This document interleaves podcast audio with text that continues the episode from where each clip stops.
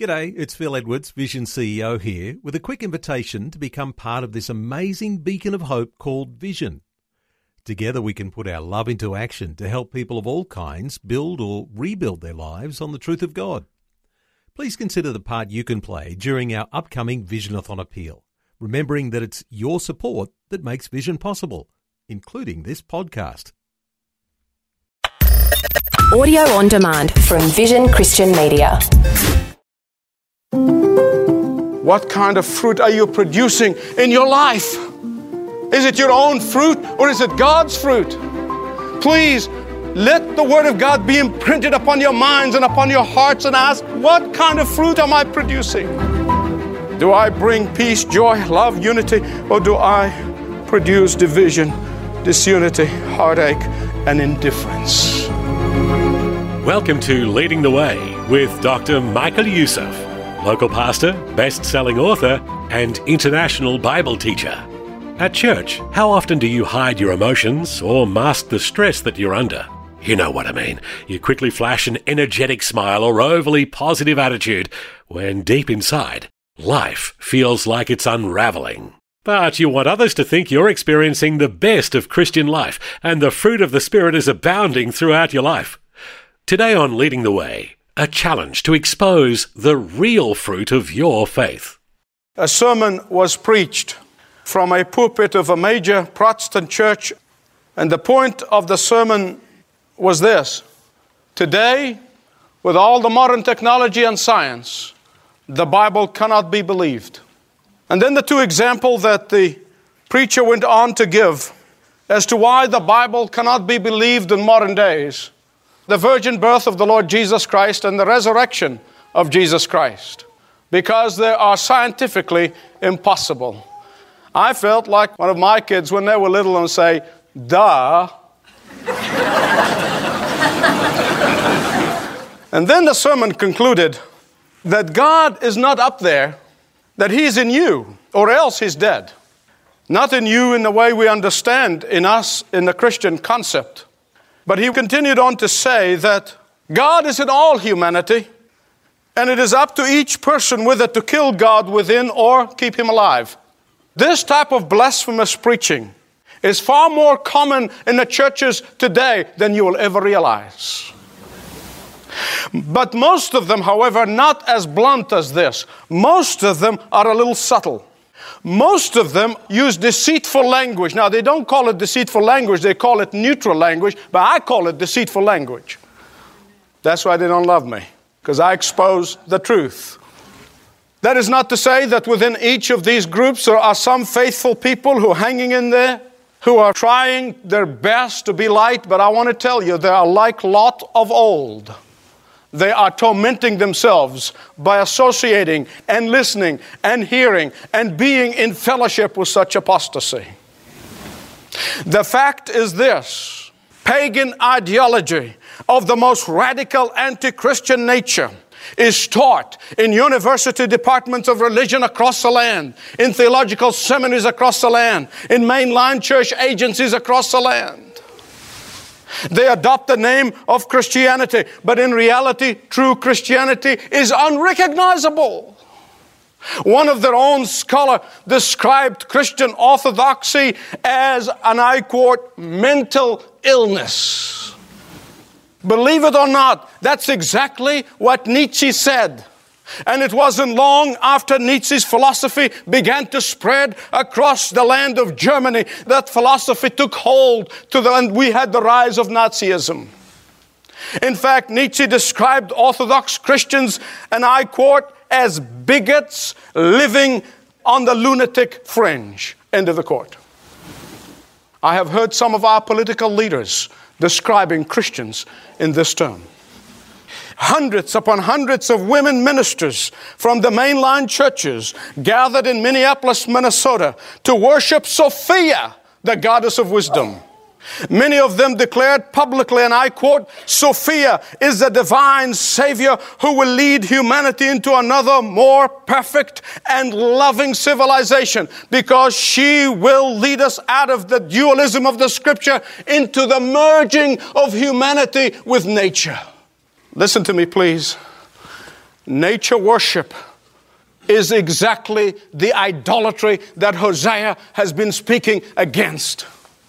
There is nothing wrong about being good stewards of the earth and good stewards of the bounties of God. But to worship nature and hug trees and lick frogs, let me tell you something.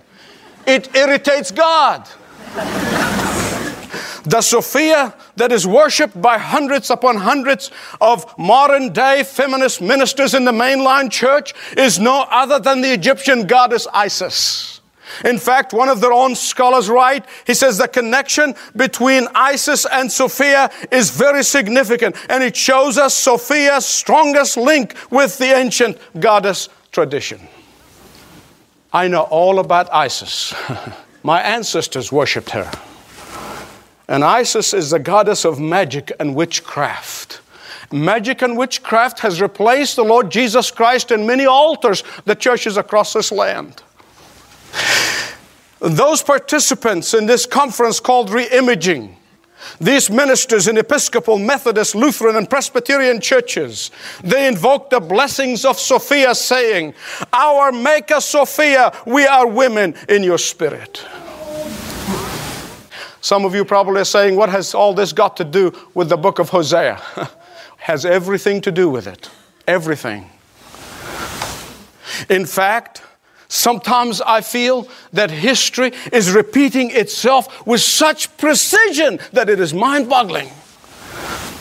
Sometimes it appears to me, at least, that the God of the Bible is in mortal combat for the souls of people with this goddess of this revival paganism.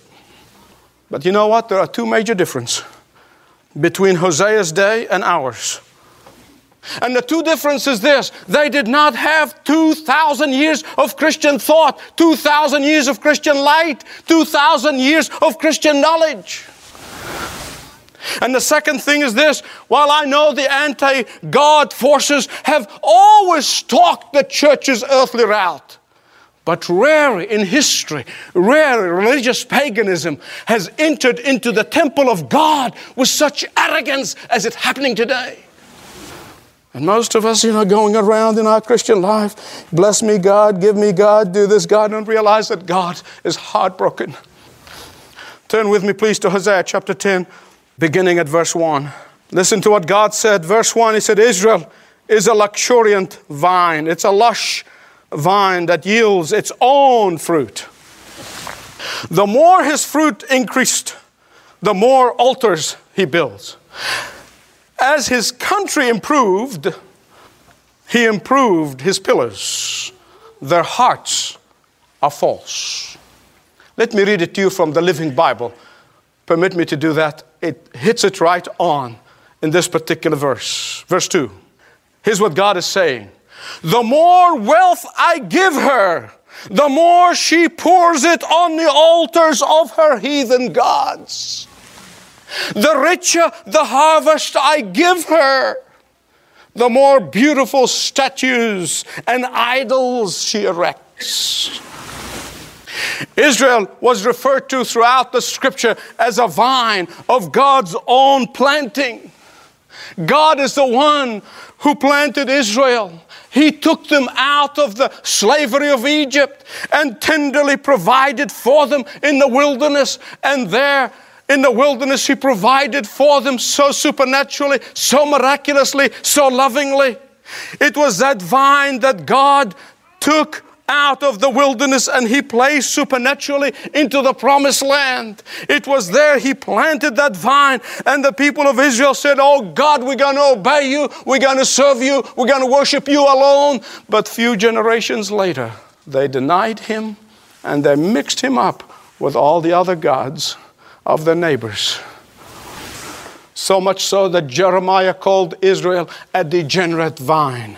So much so Hosea calls it a lush vine on the outside.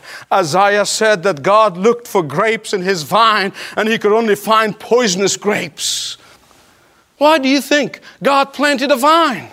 For his glory, to produce fruit, much fruit. But instead of the fruit, Israel turned around and produced poisonous fruit. On the outside, oh yes, it looked magnificent. He calls it luxuriant here. It looked great on the outside. green, lush leaves. It looked wonderful. But when you look a little closer, and there the grapes are sour. More than that, they are poisonous. What kind of fruit are you bearing?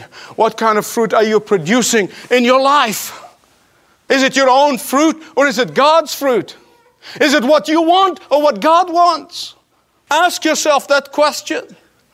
Please let the Word of God be imprinted upon your minds and upon your hearts and ask, what kind of fruit am I producing? Do I bring peace, joy, love, unity, or do I produce division, disunity, heartache, and indifference? God called Israel, why? To bring glory to His name, but it turned out to bring shame to His name. Jesus planted His church, why? To bring glory to His name, but it produced bitter fruit.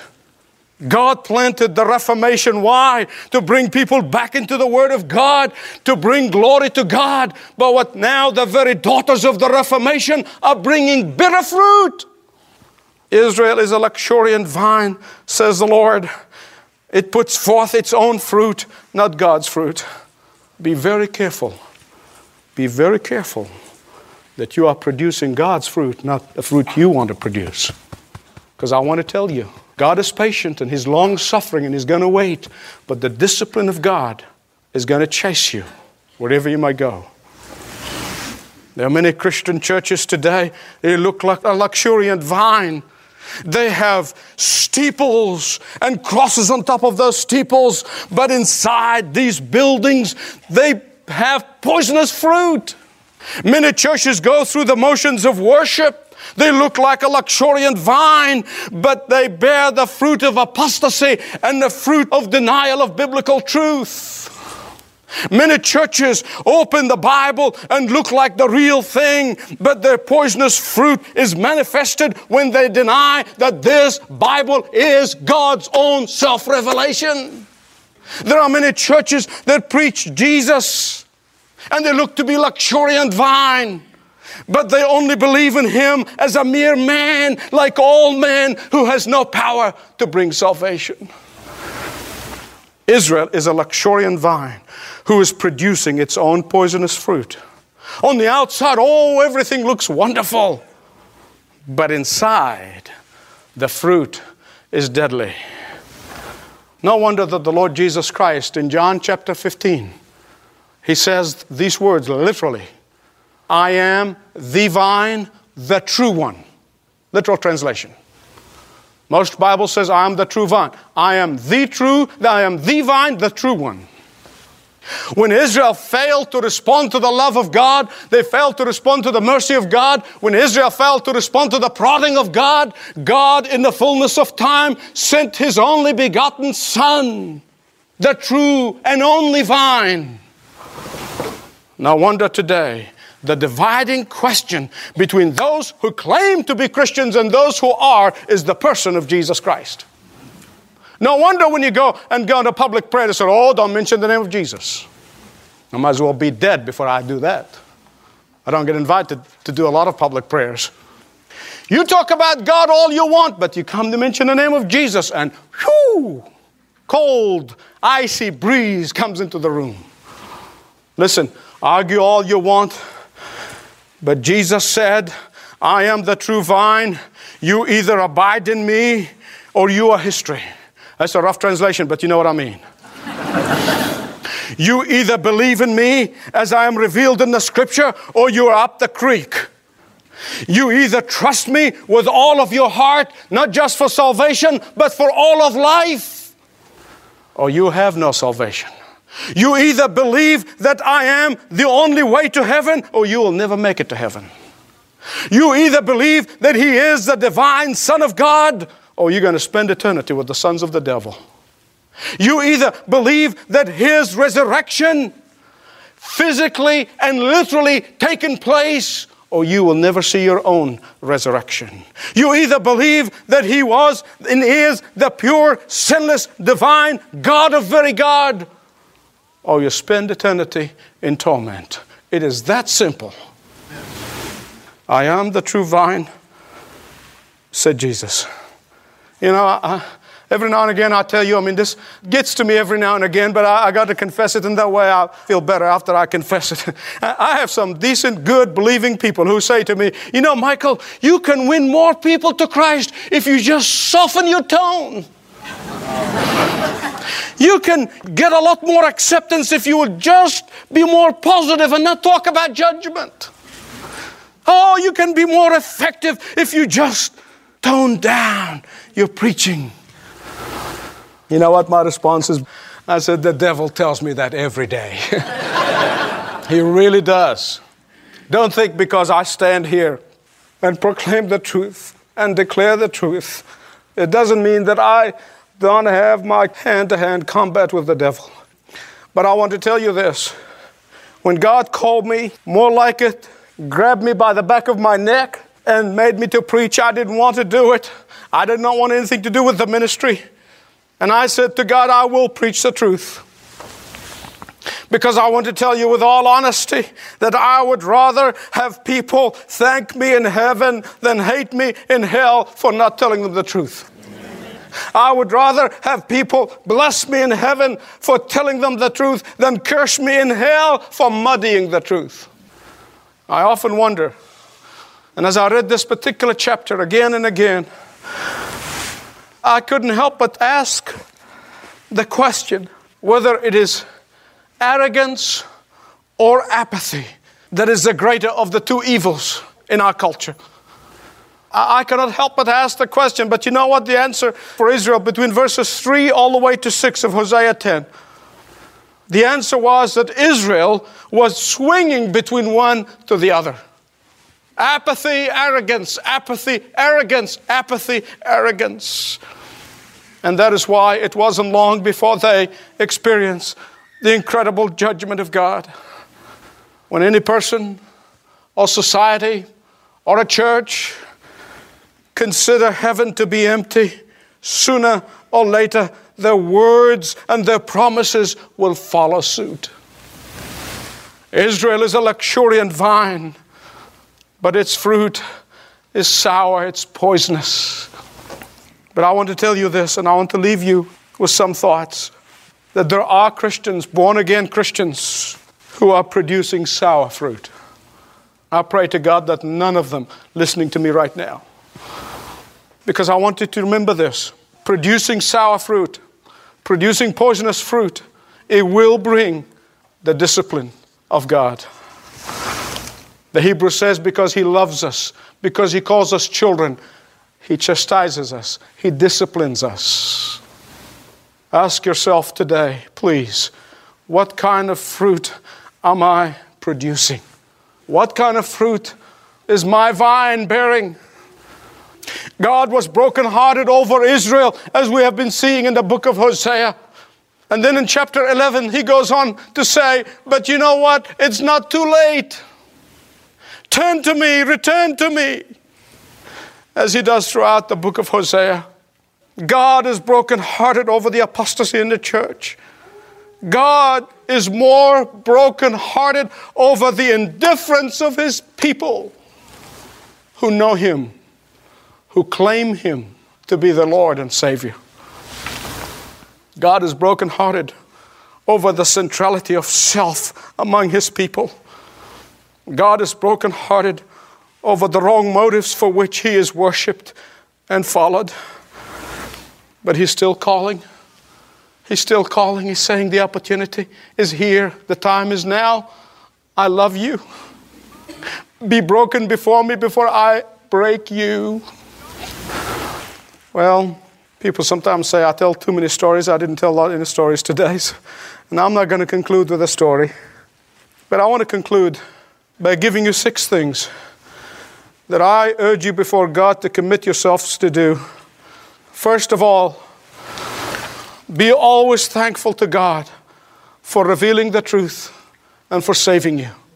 Every waking moment, be thankful to God. It is His grace and His grace alone. And the second thing is this be continuously humbled by this truth. Far from feeling an air of superiority, that truth should humble you and should humble me. And the third thing is this be continuously broken before God over your own sin and over those who are caught up in the web of deception. Those who are caught up in the spirit of witchcraft in the church. And the fourth thing is this be always vigilant. Be always vigilant that you yourself never, never, never, never compromise for keeping the peace and just to get along. Because it's going to take one little compromise, and the next time it's going to be another little one, and the next thing will be a little one, and before you know it, there's a gap. And the fifth thing is this be lovingly willing to show the truth as it is revealed in the scripture, even to one person. One person. And I originally had five, and then I thought of the sixth one today. To learn and be equipped how to witness and share the truth. Father, sometimes you choose to burden some of your people with what burdens your heart. And I thank you for the privilege of burdening my heart. Far from being a burden, it's a joy and a privilege.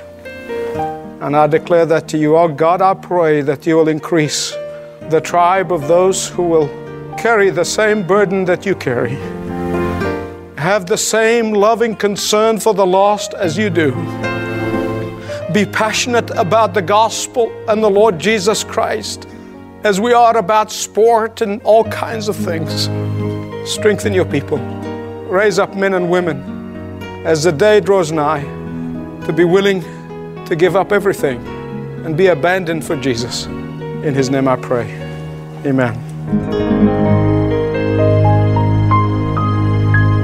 Words that make you pause. Is God broken-hearted over you, like he was over the nation of Israel? This is Leading the Way with Dr. Michael Youssef. Learn ways to watch Leading the Way on TV, listen on the radio, or where you can get the podcast when you go to ltw.org. That's also where you can learn about the app and other ways to connect with Dr. Youssef. ltw.org. I was one of those people that when I became a believer in Jesus Christ, I used to think that God was lost and I found God. And then I began to read the scripture and I began to realize that it was God who pursued me. It was God who had gone after me. It was God who opened my blind spiritual eyes. That's our God.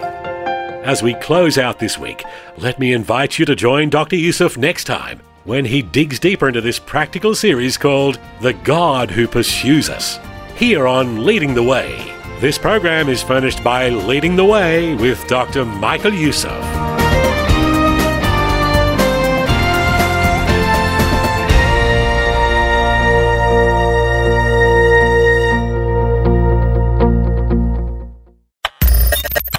For taking time to listen to this audio on demand from Vision Christian Media. To find out more about us, go to vision.org.au.